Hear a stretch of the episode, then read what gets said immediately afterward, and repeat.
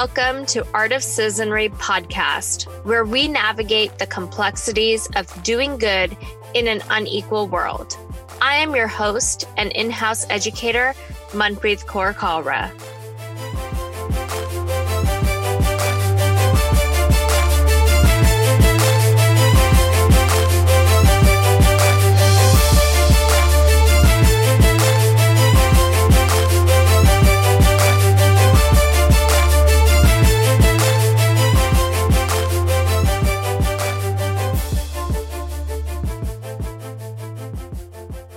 Welcome to 2021.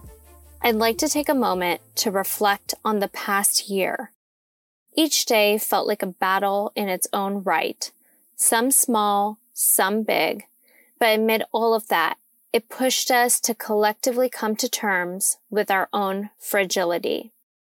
From the challenges of a global pandemic to the social awakening that sparked some much overdue deconstruction of our systems, I hope the past year gave you a chance to pause, reflect, and most importantly, take action.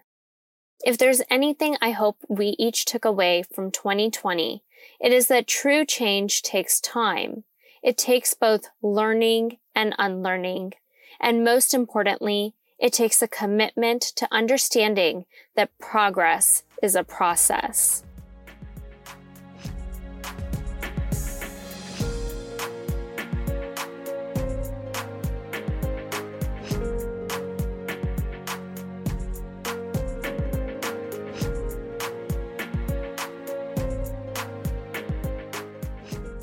I want to start 2021 with an episode close to my heart. It is about my community, the pain we have suffered, and the systemic oppression we continue to challenge. At this moment, the largest protest in human history is happening. 250 million farmers and workers across India, many from the states of Punjab and Haryana, have taken to the streets in protest of three new agricultural bills that threaten to obliterate their livelihood. On the surface, India's Prime Minister, Narendra Modi, has claimed that these bills promote a free market. But like everything we cover in this podcast, we know that not everything is always the way it seems. I can't begin this episode without understanding the history of a land divided. What is now considered the state of Punjab is just but a fraction of what used to be the land of lush green fields and flowing five rivers. In 1947, as the British left India, they divided Punjab between what is present day Pakistan and India. What followed was the world's largest mass migration, resulting in the bloody displacement of hundreds of thousands of people. Families were uprooted from their homes, forced to leave the land they had lived on for generations. During the journey, many lost loved ones due to violence caused by the displacement. My grandparents were forced away from their homes in West Punjab, now Pakistan, at a young age. The violence that occurred during that period took the life of their siblings and other family members. My ancestral homeland is tied to the fields of West Punjab. I have never had the benefit of knowing what it feels to visit my generational home because for me and many like me, it has been taken away from us, our history burned and destroyed. Post 1947, Punjab was even further reduced in size from 58,000 square miles to 19,000 square miles. However, despite its relatively small size, it produces a disproportionately high ratio of India's crops. Which brings us back to the three new farm bills at hand.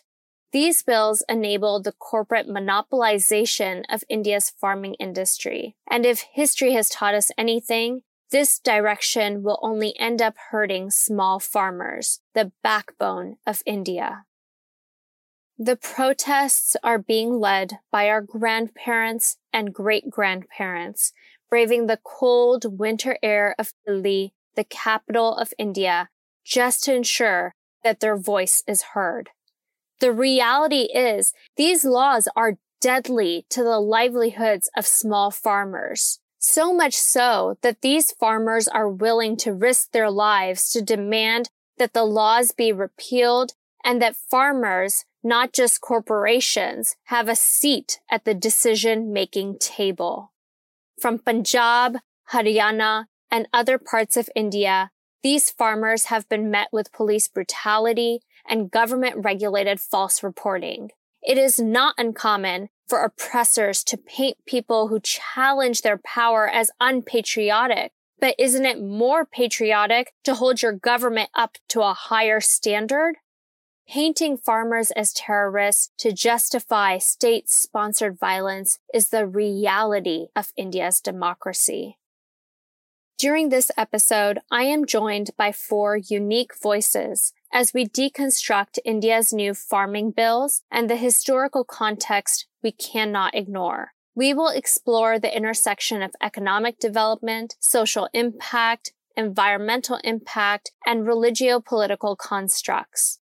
It is important to recognize the various ways in which each aspect influences the other. With that, let's start by first understanding the economics behind the three new bills. The new ordinances essentially allow for a free market to exist in India's agricultural industry, allowing farmers to sell to private companies, not just government regulated markets, referred to as mandis. The first bill, the Farmers Product Trade and Commerce Bill, essentially bypasses the government regulated Agricultural Produce Market Committee, the APMC. The APMC Act basically established these traditional mandis or these places where farmers can go and uh, sell their produce at the end of the harvest. And these were established by the government. There were something called artiyas, which were service providers, which would buy the produce from the government, and then government would procure that particular produce at a given set price. And that set price was called uh, MSP or minimum support price. What that did is it did provide a certain kind of uh, assurance for the farmer and all of this started uh, back in the 60s when India didn't have enough produce to feed its ever growing large population. And it was importing a lot of grains from uh, rest of the world especially you know north america. And during that time there was this movement of jai jawan jai kisan and there was a green revolution that followed. And a lot of the new ways of agriculture were introduced. Uh, so during that time uh, rice was not a predominant crop of, of punjab uh, and Haryana, but rice was the staple food of rest of India. So electricity that was subsidized, the MSP was set to set enough economic incentives for these kind of crops to be grown in these areas, and the productivity uh, of, of the farmlands grew quite a bit. This new law uh, sort of bypasses the traditional APMC mandis and sets up and allows the private players to set up parallel mandis, which are tax exempt where anybody with a national identification number uh, can go and buy a produce. So the government's narrative around that is it is enabling the farmers to get better prices for their produce instead of just the MSP that is typically within the mandis.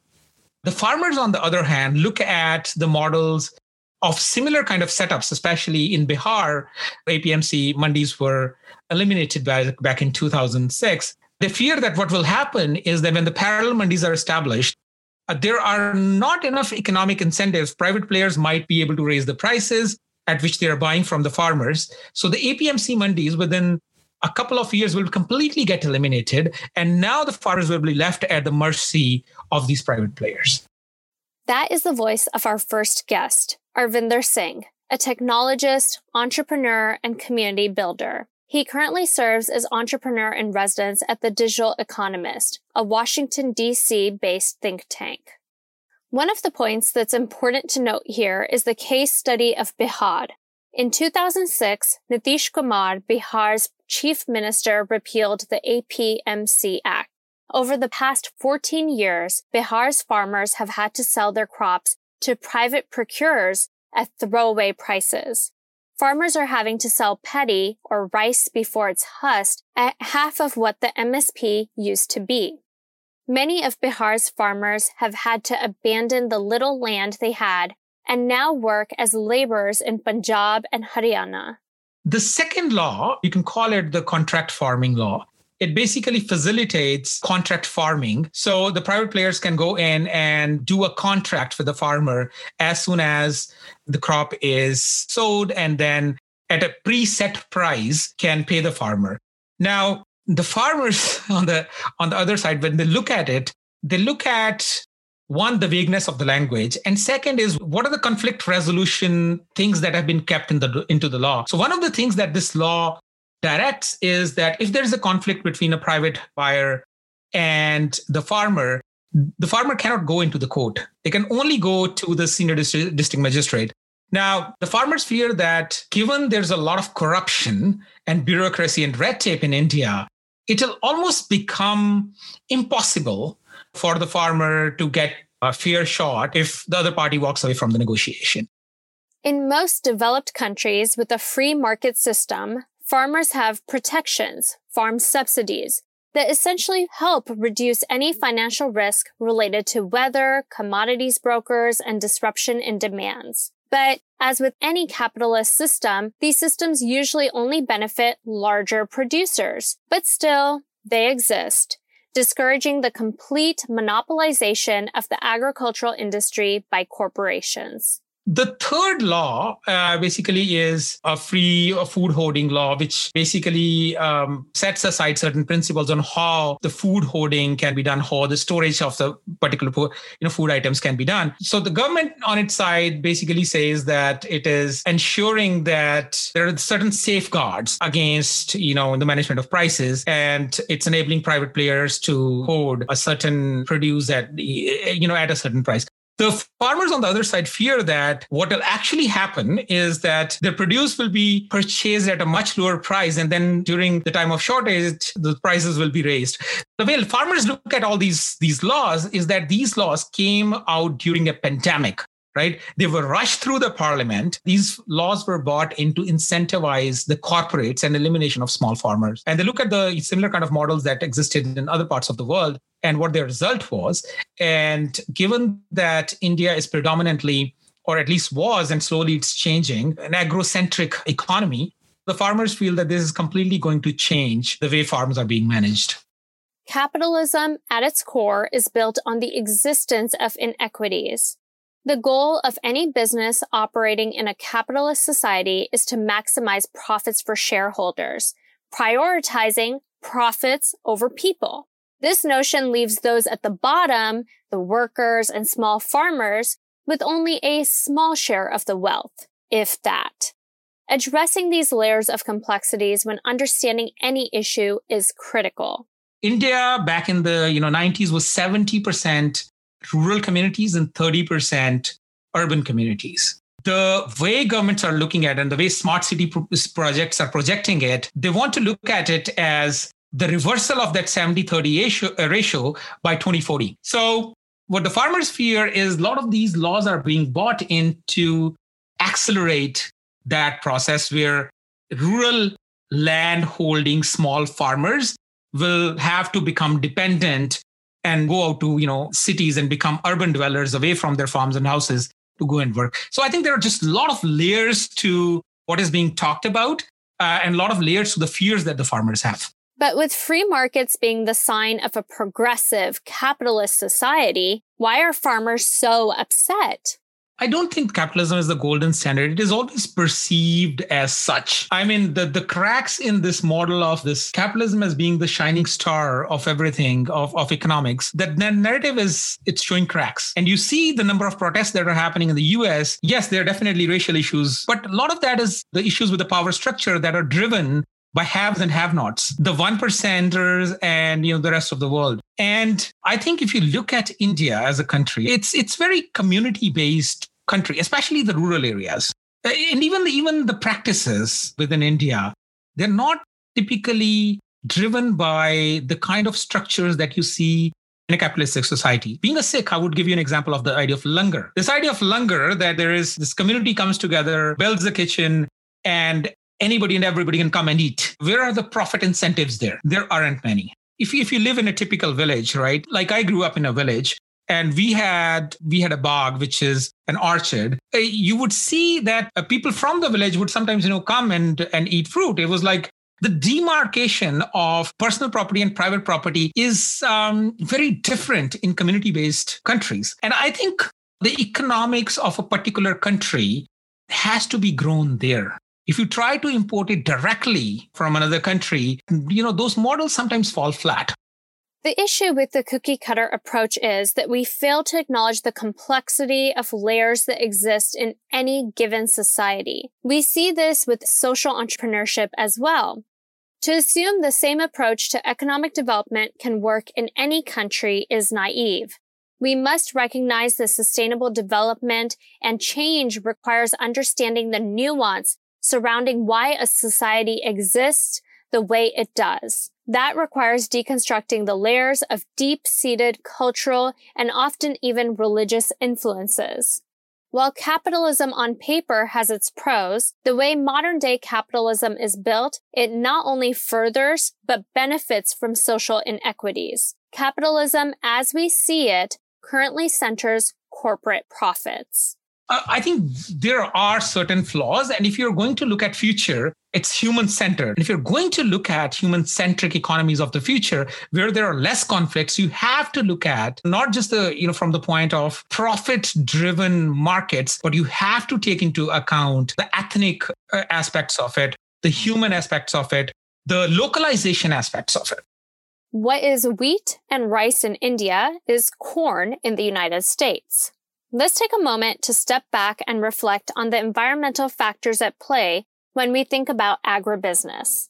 In the United States, when driving through the Midwest and Great Plains, you cannot miss the sprawling corn farms. Corn has become a staple of the U.S. farming industry because of its versatility.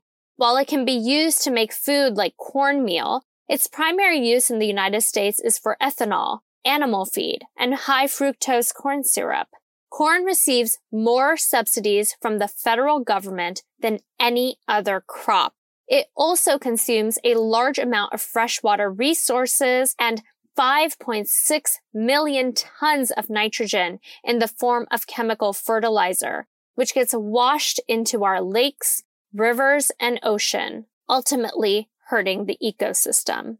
What has happened in regions such as Ohio is that the farming industry is no longer working to feed people. Instead, it is working to simply sustain in whatever way possible. Agricultural diversity of fruits and vegetables has been sidelined for the safer pick, corn. In an article published by Scientific American, the author sums up the problem with this key point.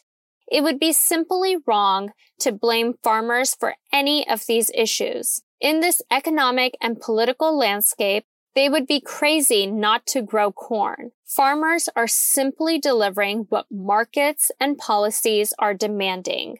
What needs to change here is the system, not the farmers. Looking at economics alone is just not enough. Another example is that of Mexico's avocado production. In this case, it's important to note how most of Mexico's avocado production is exported to countries like the United States. Growing avocados is incredibly water intensive. For example, one hectare of avocado with 156 trees consumes 1.6 times more water than a forest with 677 trees per hectare. So not only are avocados causing a water shortage, but the fruit of the land is not being consumed by the people who produce it. Intensive avocado production has caused biodiversity loss, extreme weather conditions, degradation of soil, and is at the brink of causing an entirely human-made environmental disaster, all in the name of free trade. Consumption in one country should not be at the cost of destroying another country. Yeah, I'll give you another example. I think in the context of our conversation, like the example of Punjab, if you typically start to only look at the economic incentive point of view, the damage that it can do. Punjab, for example, is not a place which uh, our staple food is wheat and not necessarily rice. India is not a right place to grow rice because it doesn't have as much water. Rice typically grows in standing water. So places where there are river deltas are much more suitable for it, places like Bengal. But what happened back in the Green Revolution was that rice was incentivized. The construct of MSP came from there. Rice was incentivized to be grown in Punjab. Now, when Punjab didn't have the kind of standing water that you require in hot summers, electricity incentives were provided to pump the groundwater and grow rice in Punjab. What also happened during that time to increase the productivity and use non-native seeds, use of a lot of pesticides was promoted, right? Agriculture University was set up and they were promoting, you know, pesticides, use of pesticides. Now, fast forward three decades. The water level in Punjab is exploited to the point that you don't have much drinking water left, you know, in the groundwater of Punjab. The impact of pesticides is so much that the amount of cancer across Punjab is the number of cases is rising, right? There is a cancer train that leaves Bathinda side of Punjab and goes to a cancer hospital in Rajasthan every day, and it's packed every day. And that is exactly why it's important to recognize that economic development does not happen in silo we need to recognize the ways in which we need to first deconstruct the systems at play to fix them. For example, I recently learned that while MSP is supposed to be assured for 23 crops, in practice, it is only provided for wheat and rice. So we know MSP is not a perfect system, and quite frankly, the system the farmers are fighting to protect is flawed. That irony indicates the magnitude of harm the new laws are causing that farmers are willing to protect a system that isn't great to begin with. I think what this march is going to do, it's going to open up a lot of other conversation. And I think the current deadlock exists uh, because I think even the government, which is very pro corporate, pro foreign direct investment, huge amounts of foreign investments flew into India during this pandemic. So I think even the government is, you know, sort of aware that this is going to open up a lot of other questions. It's going to open up a Pandora's box. And one of those questions that need to be tackled is that does Punjab need this cycle of wheat and paddy?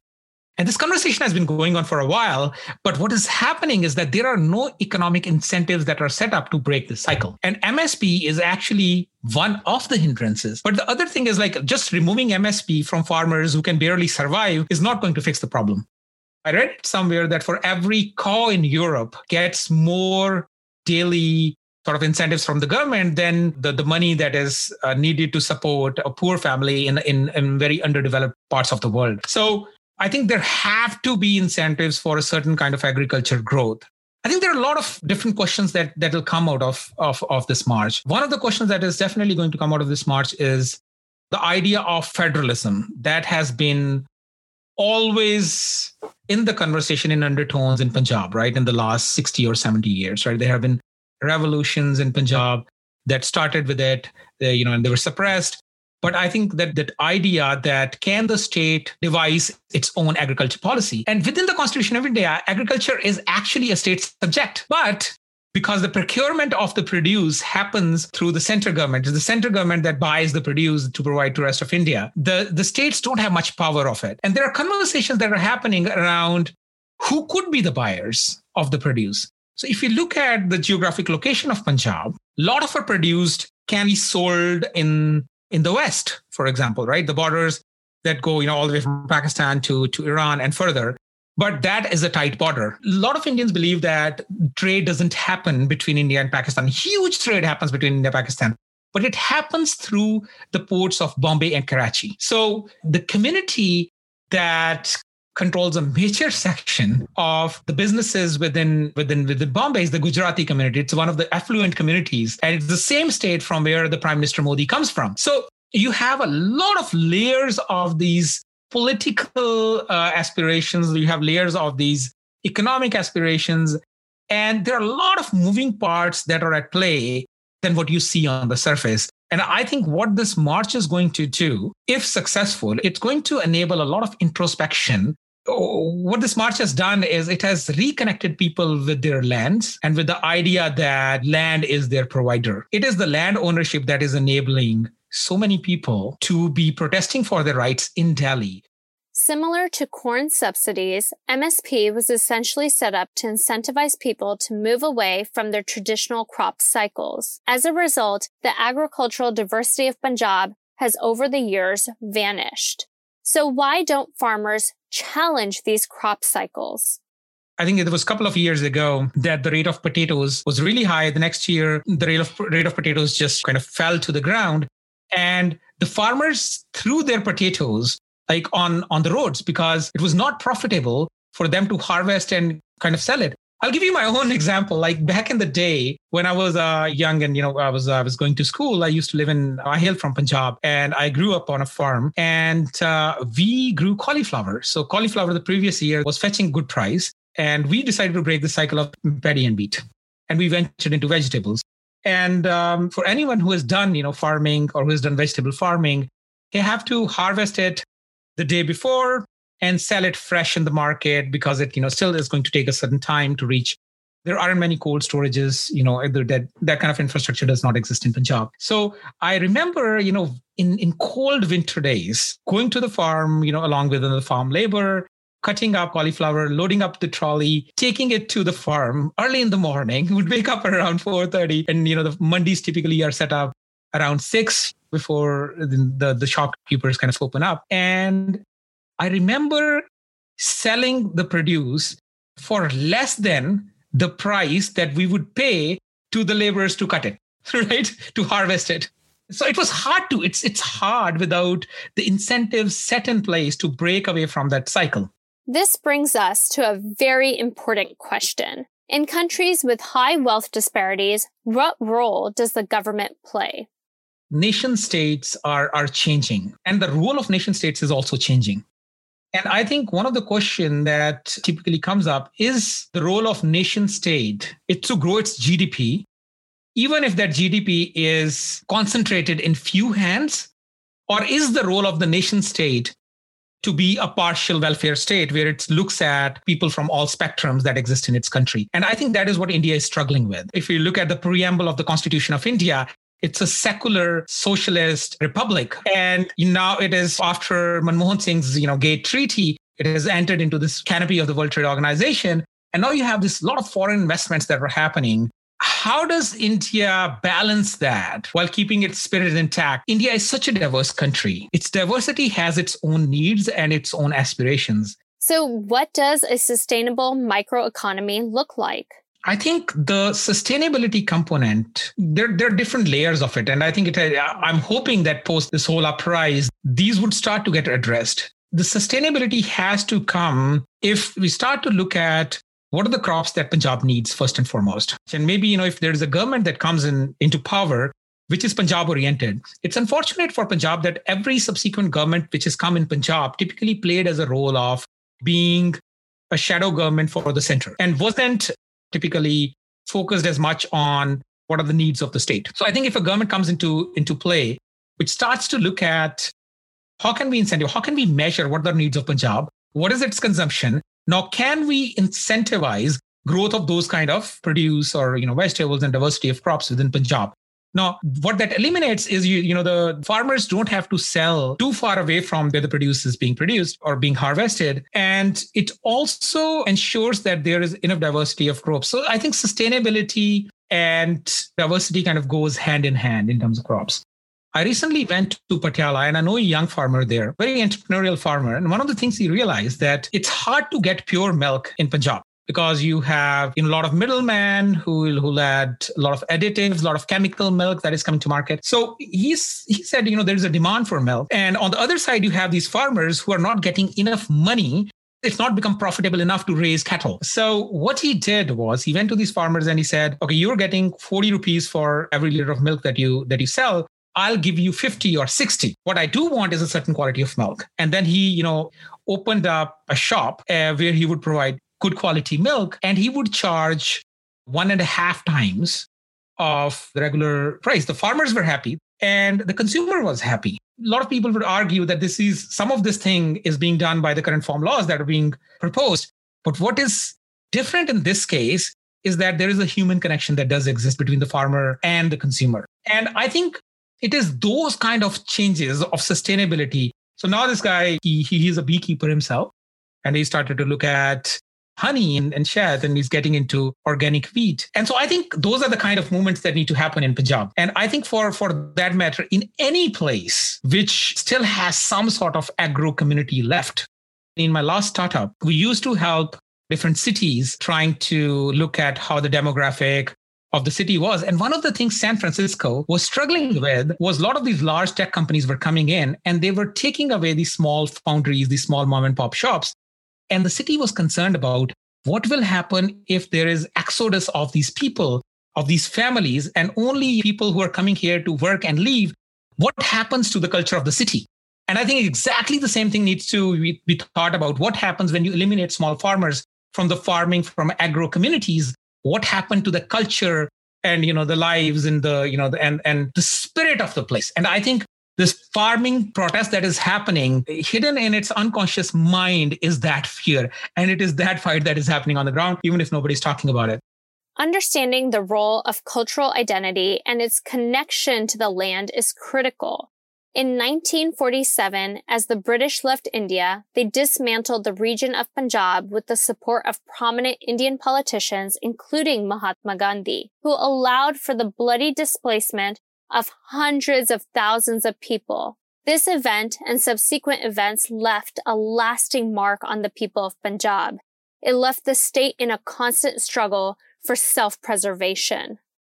I mean, it's a completely for a different discussion of what actually happened in 1947, right? That in itself is is an it's there's a lot to unpack.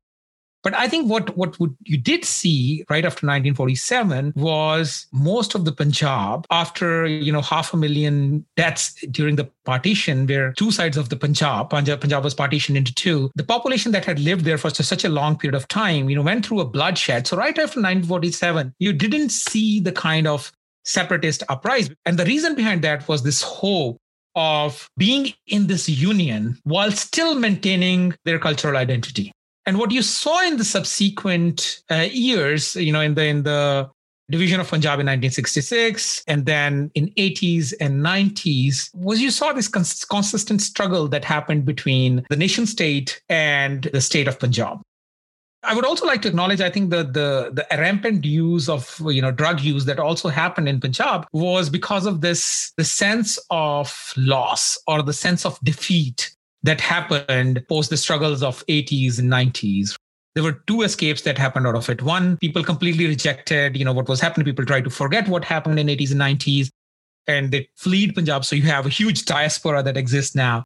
And the other was you saw a lot of people going into, you know, into drugs. But I think it was the nationalism that pushed Punjab to its extreme. And I think what came back was this, you know, spring bounce. So you look at the narrative that is fueling this march to Delhi. You hear a lot of the, you know, the leaders, they're basically saying it's a farmers march, and it is. It's including everyone. It's inclusive. But the ethos that is driving it, you see Jaikaras, right, which is the Sikh cries of uh, you know war or you also say you know Sikh cries of victory and whenever people are referring they're referring to the examples of the Sikh history Baghel Singh's march through Delhi Baghel Singh's conquer of the Red Fort so I think the paradigms that are being taken where people are driving these energy to break a narrative that was you know six months ago was looking unbreakable. And I mean, if you look at it, it's 2% of the population that started a movement that has now, you know, incapacitated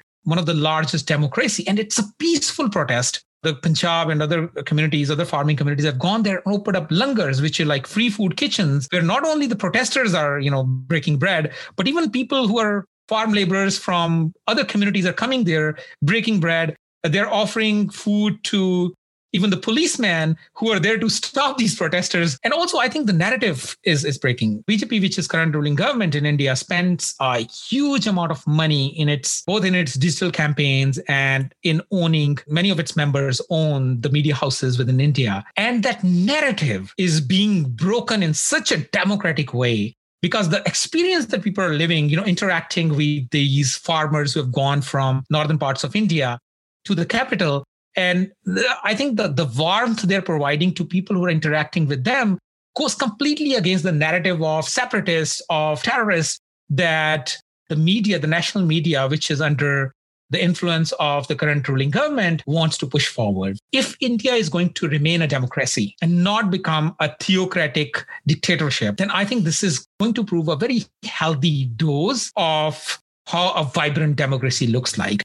Your farmers are our producers. No community can survive without the role of farmers. And I think if you're going to look at healthy nations of tomorrow, they have to look at what are the kind of farming practices that we are promoting within our own community and what are the kind of farming structures that we are enabling and if you feel empathy towards you know small farmers i think wherever you are in the world becomes your duty to raise your voice and to empathize with farmers and to raise your voice for the rights now that we understand the economic impact that farmers are facing in India, let's take a moment to unpack the Green Revolution itself.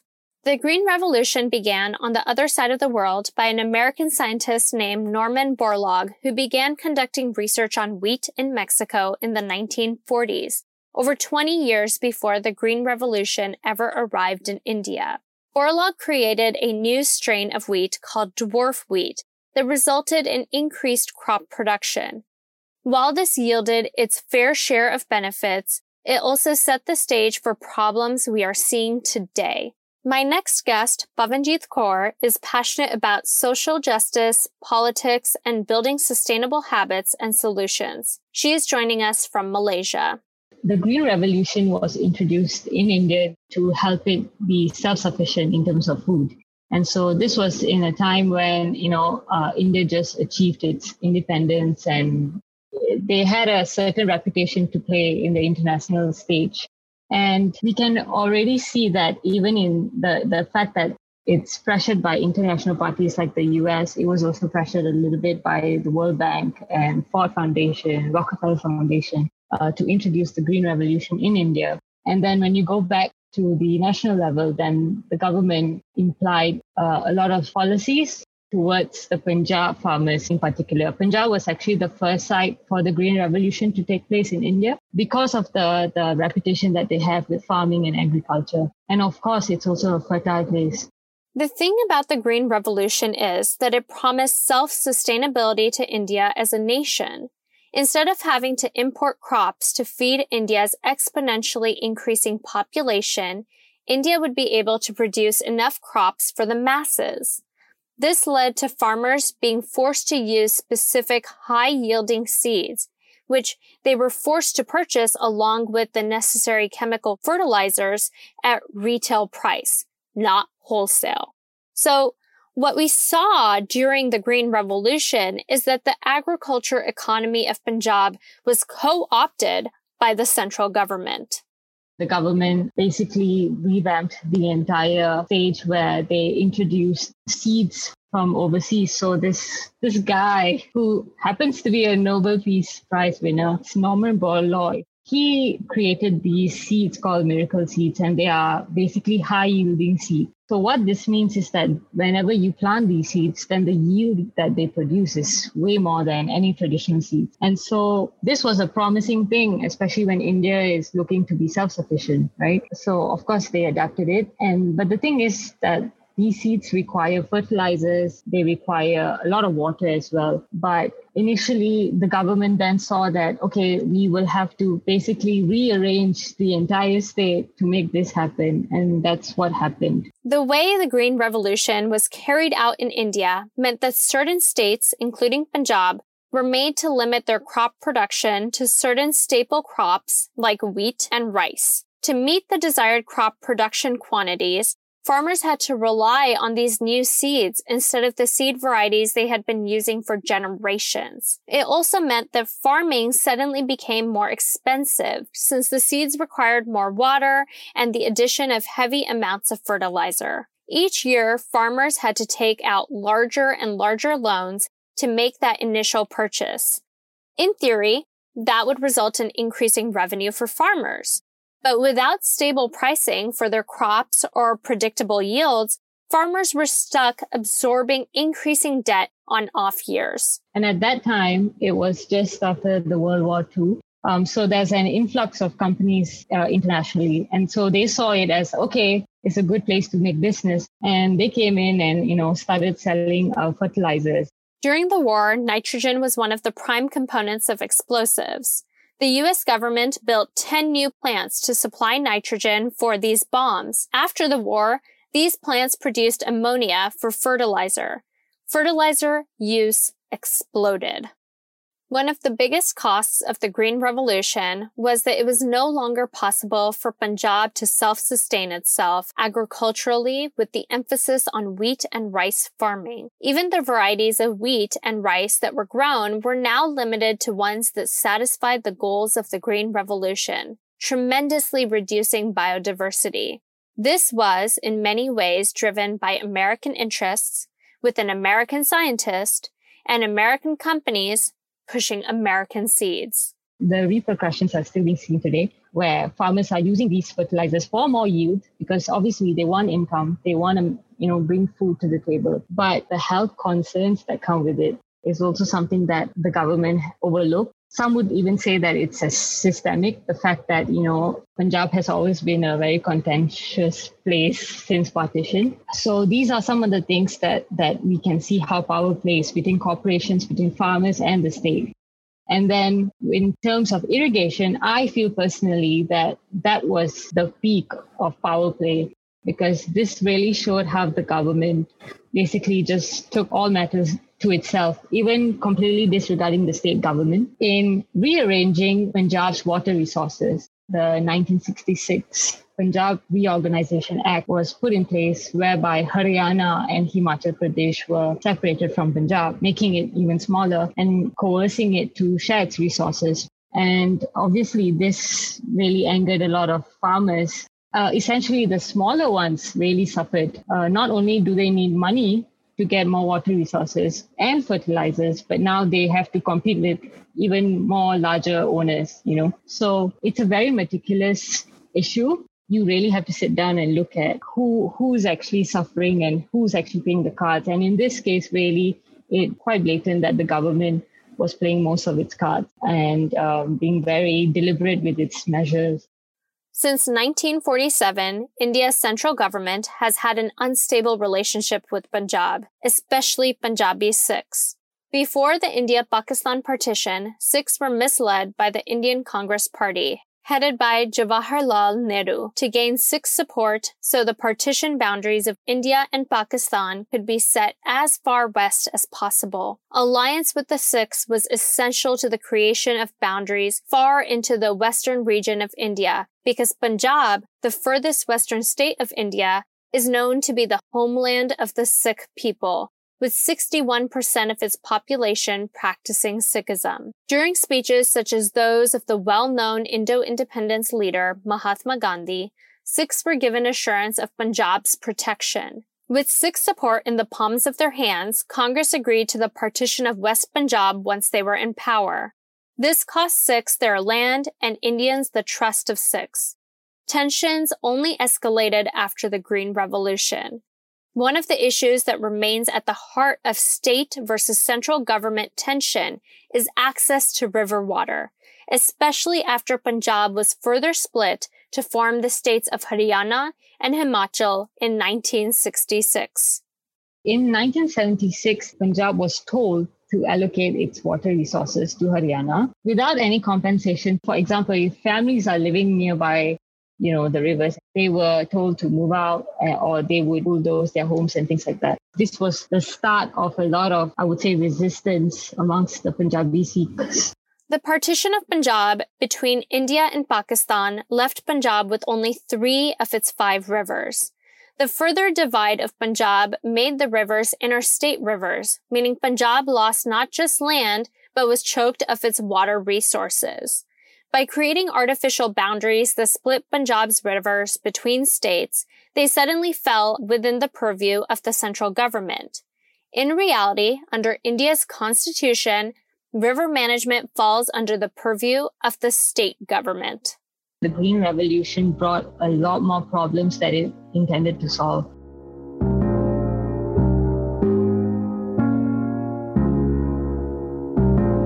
Trying to make it to a land of promise. The how is the sweat on my brow when hands are honest. I don't need much, my plans are modest. Saving money so that my kids will have for college. Staring at the map, looking at the land astonished. It's all feeling is out of reach, is the hand of God is. I was trying to make it there. Pull up my stakes and no mistakes are clear. I know to never put my faith in fear. Waited on opportunities, hoping that they'd appear. And we play by the rule and see politicians to break them here. So I branch out, never was a beggar with my hands out. My ethic is first in and last out. My name is Amrit. Uh, I also go by Noise. I am a rapper, spoken word artist, community organizer, and I just released my first book on November 30th. Outside of music and outside of art, I work in the mental health field. My next guest recently released his book, Keep Moving On, an intergenerational memoir that captures the Punjabi Sikh migrant story while drawing parallels between our past and present. The idea for the book was something I had kind of in the back of my mind for a number of years. You know, growing up, I just kind of heard little bits of anecdotes about the places that they had to travel before they came to Canada. You know, my dad would tell me stories about, you know, how he'd been to Japan and how he'd been to Argentina. And it's like, how does this make sense? You know, how did, how did you do that? Why did you do that? So there was just a lot of questions and there wasn't ever much discussion from the older generations about what life was like for us back in Punjab before we came to Canada, why we had to leave, what we did to get here, and then kind of what our experience was like in our early years here. So I always had that curiosity just because little hints were dropped and I wanted to kind of, you know, have the larger context around that. So that's where the idea for the book kind of came from. And then in uh, 2017, my Dayaji passed away. So he lived in the UK and a lot of articles by you know news outlets in his local community they wrote about his upbringing. You know they wrote about how he came to the UK at the age of 13 and you know how he worked on a construction site. He worked for British Rail. He started his own business. And these were a lot of facts that I didn't know you know the facts that weren't shared with me. And it, it really just kind of i guess put put up a bit of a fear in me that you know, if I were to lose my parents, their stories would be lost with them. There would be so much that I never got the chance to learn. And so really the the push behind the book or what really motivated me to to act upon this idea that I had was wanting to document their stories, wanting to know what life was like you know, back in the 50s and 60s when they were kids in Punjab, why they left, how they left, and then what was it like here in our early years growing up. So that was, you know, where the idea for the book came from. And then incorporating the music into the book really kind of came from from from a place of insecurity really. You know i i've been as an artist for for a number of years putting out music for so long and then making this transition to being a writer. In the back of my mind i was like i don't know how people are going to accept this. So even if they don't want the book once it's out at least they'll still have some music to listen to so the working on the music at the same time as working on the book was kind of like my security blanket. But as I was kind of putting the music together, I wanted to do something special with it. And a lot of the, the subject matter in the music and the themes covered are, you know, kind of reimaginings and reinterpretations of some of the major themes within the book. So there is talk of, you know, migration, of intergenerational trauma, of, you know, racism or facing racism, facing classism, intergenerational family dynamics. So all of that you know, the, the major themes of the book find their way into music as well. Punjab's farming has historically been a thriving industry. The tide began to change with the introduction of India's Green Revolution in the 1960s. With the support of U.S. scientists, companies filled Punjab's farms with harmful chemicals, depleting naturally occurring nutrients from the soil and making farmers dependent on high levels of fertilizers and pesticides year after year? Both sides of my family, my mom's side and my dad's side, there's a long history of farmers and you know being involved in agriculture. From my dad's upbringing, from the stories that he shared with me, you know, both of his parents worked on the farm. After school, it was kind of his expectation that he would work on the farm as well. Same thing with his siblings, and you know that was kind of the way things were done for for for generations. And the way they talk about the green revolution is they talk about it being just this this huge shift from the way things had always been done for generations and for centuries. And it required them to to invest more as far as you know having money to buy seeds having money to buy fertilizers pesticides all that. And it wasn't something that they you know, would have done on their own if it wasn't imposed upon them because you know they had oh, their way of doing things and they were happy with the, their way of doing things. And I, I think you know, the, the way they talk about the green revolution is in two different ways. So in one way, the old way of farming, it was very much community centered. the farmers had a role to play in the the functioning of their society, but so did everybody else. You know, whether you were a seamstress or whether you were an ironsmith, you know, everybody had an important role to play to the functioning of everybody else. So you're responsible for, to each other and for each other. So the Green Revolution kind of was a change from that, where now there was so much more money involved, where at that time it was more based upon trade. Um, and then the other way they kind of talk about the Green Revolution is that it really changed their relationship with the land. So there was always this deep respect for the land. You know, my, my dad told me a story about, you know, growing up, there were very heavy monsoons for a number of years in a row, and there were really bad floods, which affected their ability to farm. But this, there was this perspective of even though we're struggling, even though we can't farm the way we normally would because of these floods, you know, we can't celebrate a good harvest and at the same time get upset when there is a flood. So there was just kind of, you work with what the earth gives you. But then with the Green Revolution, their perspective now was that by applying these fertilizers, chemicals, and by shifting to this new method, it had, it changed their relationship to the land now. And it wasn't about, you know, respecting what the earth gives you. Now it's more so about imposing your own will upon the land. There is a connection that exists between the land and its generational stewards. In North America, we have experienced firsthand the cultural and environmental degradation stemming from the genocide of indigenous communities. These are communities that have historically cultivated regenerative and healing relationships with the earth. In the case of the Green Revolution, you touch on how generational knowledge of farming was replaced by new methods that instead depleted the land and people of Punjab you know, when, when talking to people in my family about the way farming was done, they saw farming as something more than just being a job. It was a way of life. It was, you know, something that had been done for generations, for hundreds of years. So the way they farmed, the the best way to do it, the the types of crops to to plant, um, the way the food was shared with the community, you know, these were important things that were passed down and implemented from generation to generation. And for the folks or for the people in my family that were there during the Green Revolution, they kind of felt like things were now all about money. You know, it wasn't just about, you know, making a decent living. It wasn't just about feeding your family, feeding your community. It wasn't about that connection to the land and the connection to the people. It was more so, you know, a, a money system now. And they kind of expressed this deep loss of, you know, this this thing that became the only thing you had known for so long to now it's something that is, you know, you're you're still involved in it, but it's not the same anymore.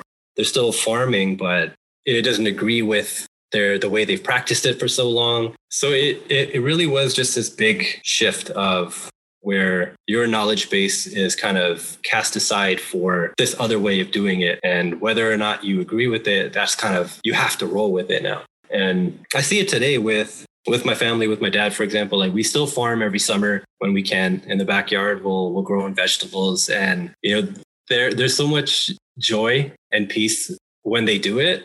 It, it I think it for them it almost it's almost kind of like a, a return to when he was a kid, you know, in the 50s and in the 60s, when he, where he's able to farm the way he wants to, and he's still able to have that knowledge live on in some way. So even though he wasn't able to use it for, you know, for 50 years or whatever the case is, that knowledge is still it still lives and it's still able to to be passed on, although in a different context, but it's still there. When chemical fertilizers and pesticides were introduced in Punjab, they were done so without the proper protections or education on how to use these chemicals without harming the bodies of the farmers themselves. Nonetheless, Punjab has the highest rate of cancer in India. Just going back to my own time being in school, you know, we we hear about, you know, how, you know, birth control pills, for example, back in the 50s, they actually caused birth defects. It's kind of the same thing we see with some of the the things farmers were told to do. We're told that, you know, this was something that will benefit you, but there was a lack of information or a lack of how to safely use it that, you know, led to a lot of ill effects. So, you know, my dad told me a story about how they had to apply the chemical DDT on their crops in order to make sure the mosquitoes wouldn't eat, eat them. And, you know, we see that play through now where you know a lack of information about how to safely use these chemicals or the the harmful effects and the side effects of these chemicals it's impacted the soil of punjab. It's impacted people as well. We see higher cancer rates in areas that have more you know pesticide use or more fertilizer use. So it's it's a scary thing to think about it where you know a lot of farmers believed in what the government was telling them. They kind of went along with these practices because they thought ultimately it would benefit them. But as we see throughout the decades it's just been very harmful from you know a health aspect as well as from an economic aspect because so many people to buy the seeds to buy the fertilizers they had to go so deeply into debt in order to keep up with all these changes.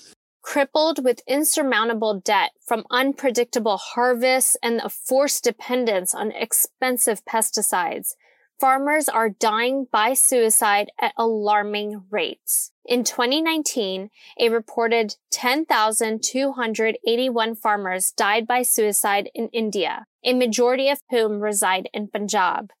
As with anything related to human rights in India, the exact number of suicides that occur in Punjab is likely underestimated. As a mental health professional, how do you find balance between mental wellness and economic wellness? I think it's a, it's a challenging conversation because Punjab and a lot of places in South Asia in general, or a lot of places in the world, um, we even see this out west, but a lot of places there is still very much so a heavy stigma around you know talking about mental health.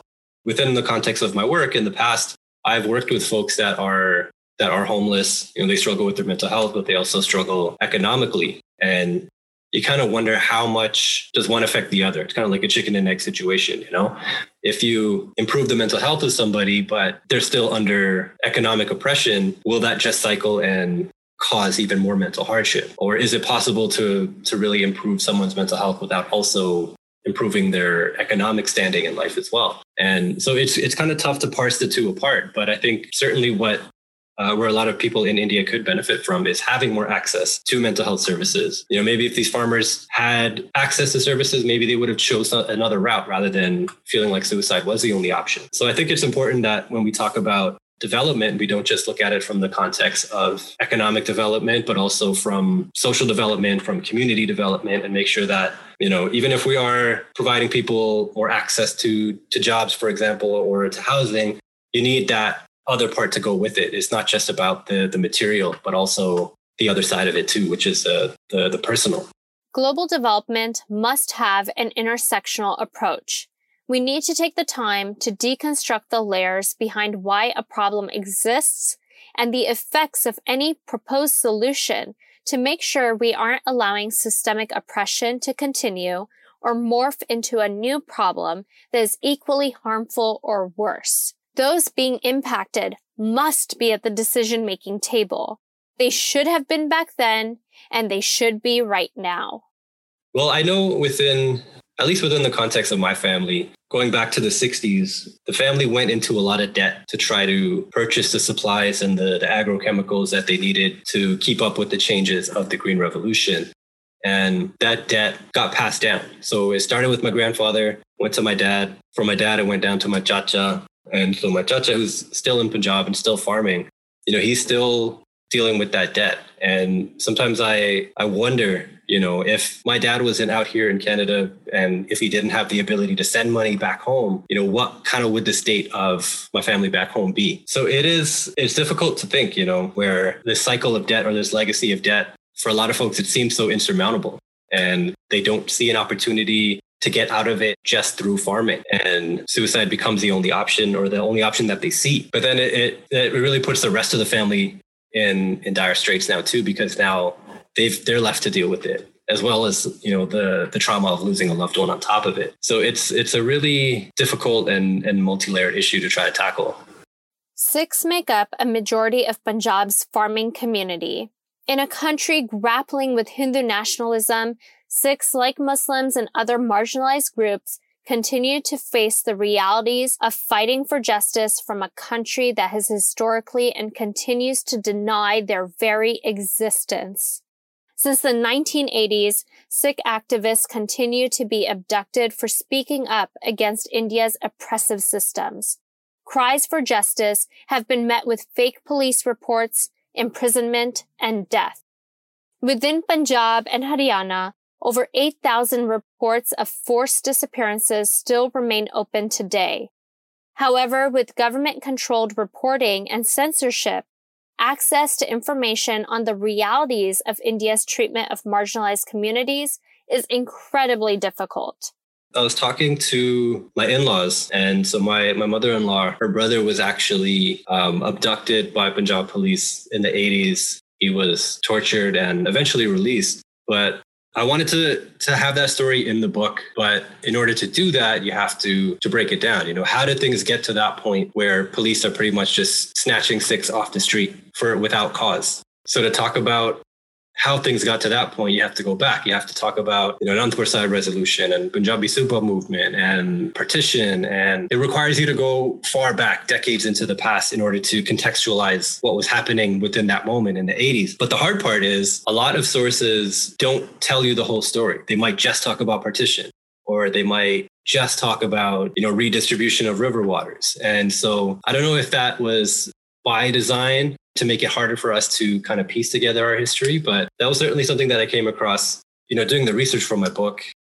Nationalism is a scary thing and is often reinforced by systems of oppression. India is a majority Hindu country, with religious minorities constantly existing under threat. India's Prime Minister, Narendra Modi, belongs to the Bharatiya Janata Party, or BJP, which is rooted in nationalism, calling for India to be Hindi, Hindu, Hindustan, a land of people who speak Hindi, practice Hinduism, essentially the land of the Hindus. He is a member of the RSS, a fascist paramilitary organization. My last guest, Dr. Prabjot Singh, is a Sikh activist based in the Bay Area. Together, we explore the importance of deconstructing religio political constructs when unpacking the protests happening in India today.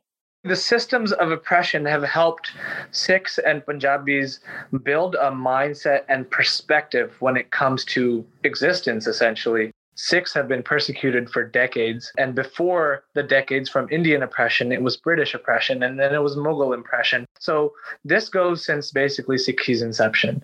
Sikhism, also referred to as Sikhi, is the predominant religion in Punjab, which often makes Punjabi and Sikh identity inextricable from each other. The ethos of the Sikh identity is rooted in fighting injustice. Founded at a time of social divide, Sikhism challenged systems of oppression by establishing equality regardless of gender, religion, or caste, which is why all Sikh men take on the last name Singh and Sikh women take on the last name Kaur. Sikhi has always been about understanding your place within existence and it's being aware of your existence and it's being mindful of your existence Sikh philosophy incorporates poetic metaphors rooted in nature to capture the essence of existence. Pavan Guru, the wind is a guru. Pani Pita, water is uh, the father. Mata Tart Mahat. Tart is Tarti, is our land. Referred to as the Mata or mother in this passage, the land has always been given the utmost respect in Sikh religion and Punjabi culture alike. Understanding this context is critical to understanding the nuanced connectedness that exists between Sikh farmers and their fields. Before English occupation, the Sikh Raj under Maharaja Ranjit Singh occupied the undivided land of Punjab and beyond from 1799 to 1849. Punjab remained the home of the Sikh Raj till the British East India Trading Company catalyzed the Anglo-Sikh Wars that led to the dissolution of the Sikh kingdom. Fast forward to India's independence movement, which resulted in the partition of Punjab, during which a majority of those who died fighting against British rule were Sikh. In Jallianwala Bagh, there was 1,300 people killed, 799 were Sikh throughout Indian independence, there was a certain number that were hung and 70 to 75% of those were Sikh. There was a certain number that were given life imprisonment for Indian independence. Um, 70 to 75% of those were Sikh.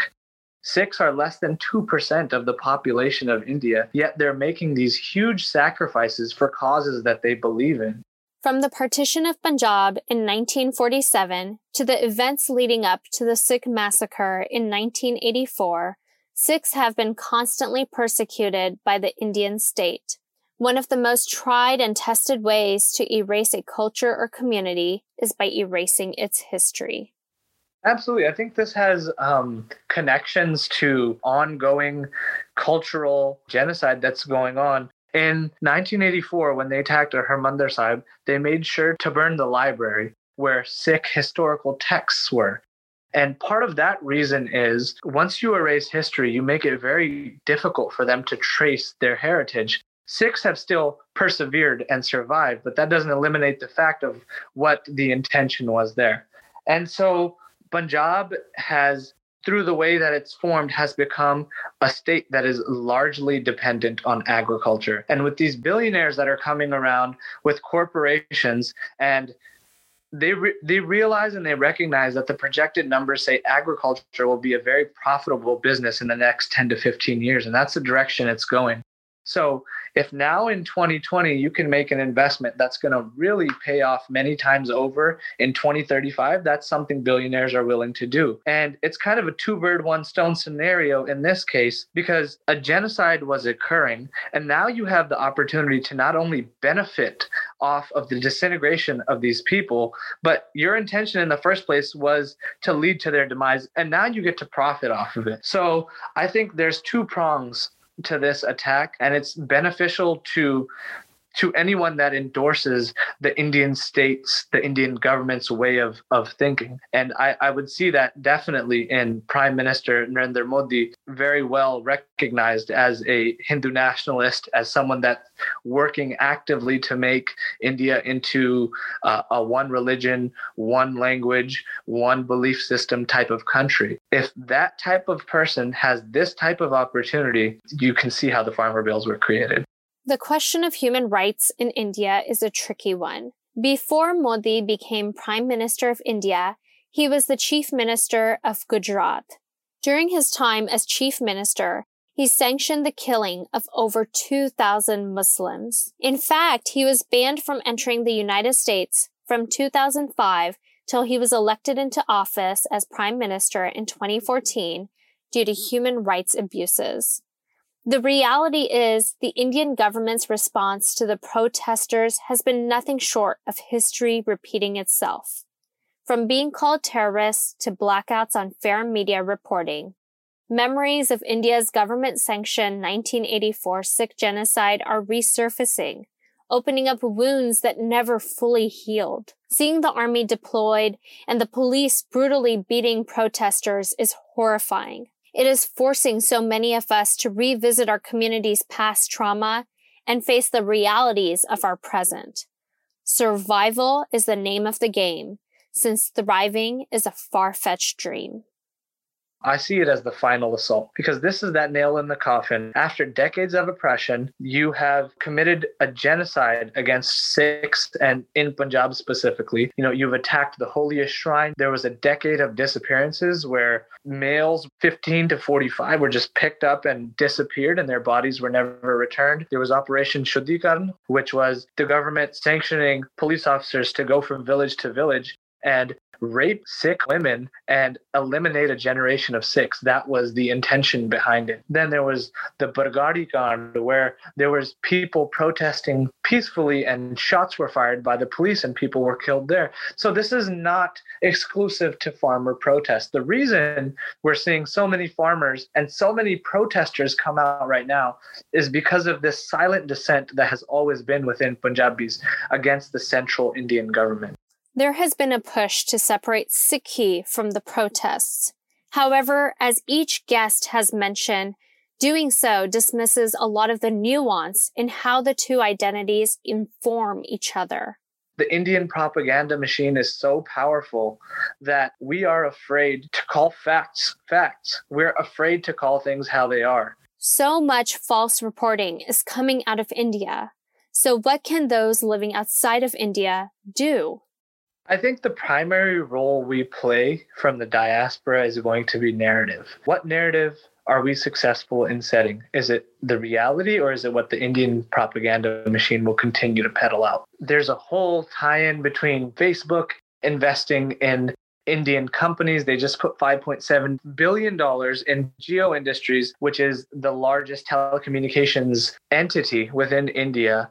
And the CEOs of this Jio Industries are close friends with Narendra Modi. And Facebook owns WhatsApp, Facebook owns Instagram, Facebook owns obviously Facebook. So that kind of conglomeration of power is so tight knit. It's uh, it's a very select few that are setting the narrative these 80 year old farmers sitting on the streets of Delhi and they're considered terrorists by the Indian media. So it's important for us to set a counter narrative. It's important for us to set forth exactly what has happened to our people, aside from this facade that the Indian propaganda machine, that the Indian media, that the Indian government wants you to believe. This is not just farmer bills. This is a part of an ongoing genocide. These people are not terrorists. They're advocating for their rights. The protests happening in India are as much about land rights as they are about human rights. May it be Hindu nationalism terrorizing India's marginalized communities or white nationalism storming the US Capitol building. Fascism thrives on fear, fear of the other. We must appreciate that rhetoric based in racial and religious politics carries great weight. There are layers of social, economic, environmental, and religio-political justice that we must unpack to understand the complexity of the protests happening in India. There is so much more to the story than what we see on the surface. While there are parallels we can draw between the experiences of different communities globally, the nuances are where the complexities lie, and those nuances are where we must shed light to take it back to Amrit? You know, agriculture is something that affects everybody. You know, it's not just a Punjabi thing. And we can certainly implement more consciousness when it comes to our food consumption uh, within our own communities. You know, where is our food coming from? Where, who is it being distributed by? Who benefits from it?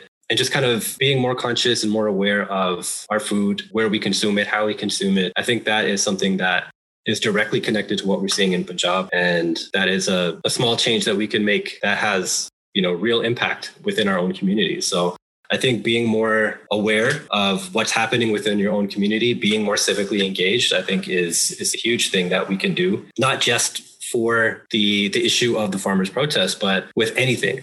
You know, that could be with, you know, issues affecting black people in our community or immigrants rights or you know any number of issues that we see rise up in our communities being more civically engaged and being aware and acting from a, a community conscious i think is huge.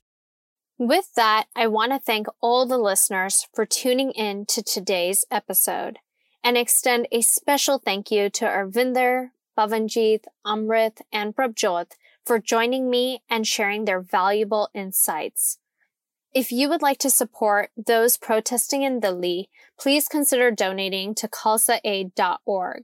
Demand fair reporting and support initiatives like Trolley Times, which is a grassroots project highlighting the voices of protesters in Delhi right now. I have included additional links in the show notes for resources, educational material, and information on how to follow our guests. To learn more about Art of Citizenry and for information on future webinars and workshops, please visit artofcitizenry.com. You can also find me on Instagram at Manpreet Kaura. Please remember to subscribe to Art of Citizenry podcast on your favorite listening app. From here on Duwamish land, sending positive and healthy vibes your way. I'm trying to make it to a land of promise. The how is the sweat on my brow when hands are honest. I don't need much, my plans are modest. Saving money so that my kids are have for college. Staring at the map, looking at the land astonished. It's all feeling is out of reach, is the hand of God as I was trying to make it there. Pull up my stakes and no mistakes are clear. I know to never put my faith in fear. Waited on opportunities, hoping that they'd appear. And we play by the rule and see politicians will break them here. So I branch out, never was a beggar with my hands out. My ethic is first in and last out.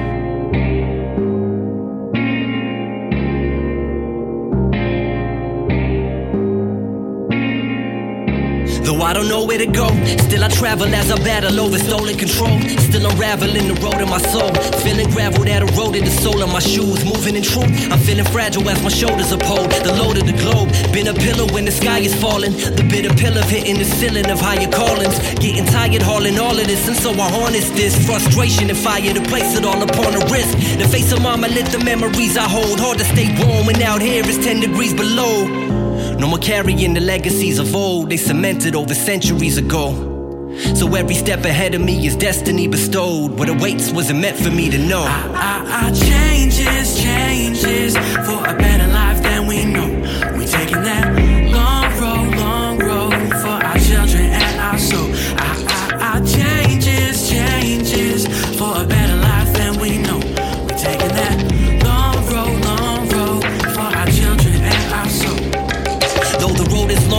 long, we focus and holding on, but broken below the calm and told that we don't belong. But I know the song, either we float or fold up, I showed them wrong, but rather show to the fam that nothing can slow the strong. Oh, oh, sharing in the culture. Bearing the knowledge of our ancestors. Oh, oh, they don't wanna give us, We have less, but still the fam blessed us. but we sharing with our loved ones. I break bread where I lay my head. So, oh, one day they'll know. Either keep it safe or take a leap of faith. No belief is shake a sleeper, so I chase a dream awake. Where the zenith of a leader is how much that he can take. I perceive it as what he gives and what can he create. I shake freedom from the last. Look at my past when I was cornered like a rook, and now I'm pushing it fast and hopping over the edge. Growing my wings on my way down on this road. I don't know where it heads. In this land where nothing is promised. The bright lights, no dulling the wattage. The loud city that's numbing the silence. Where we feeling so alone, like loving forgot us.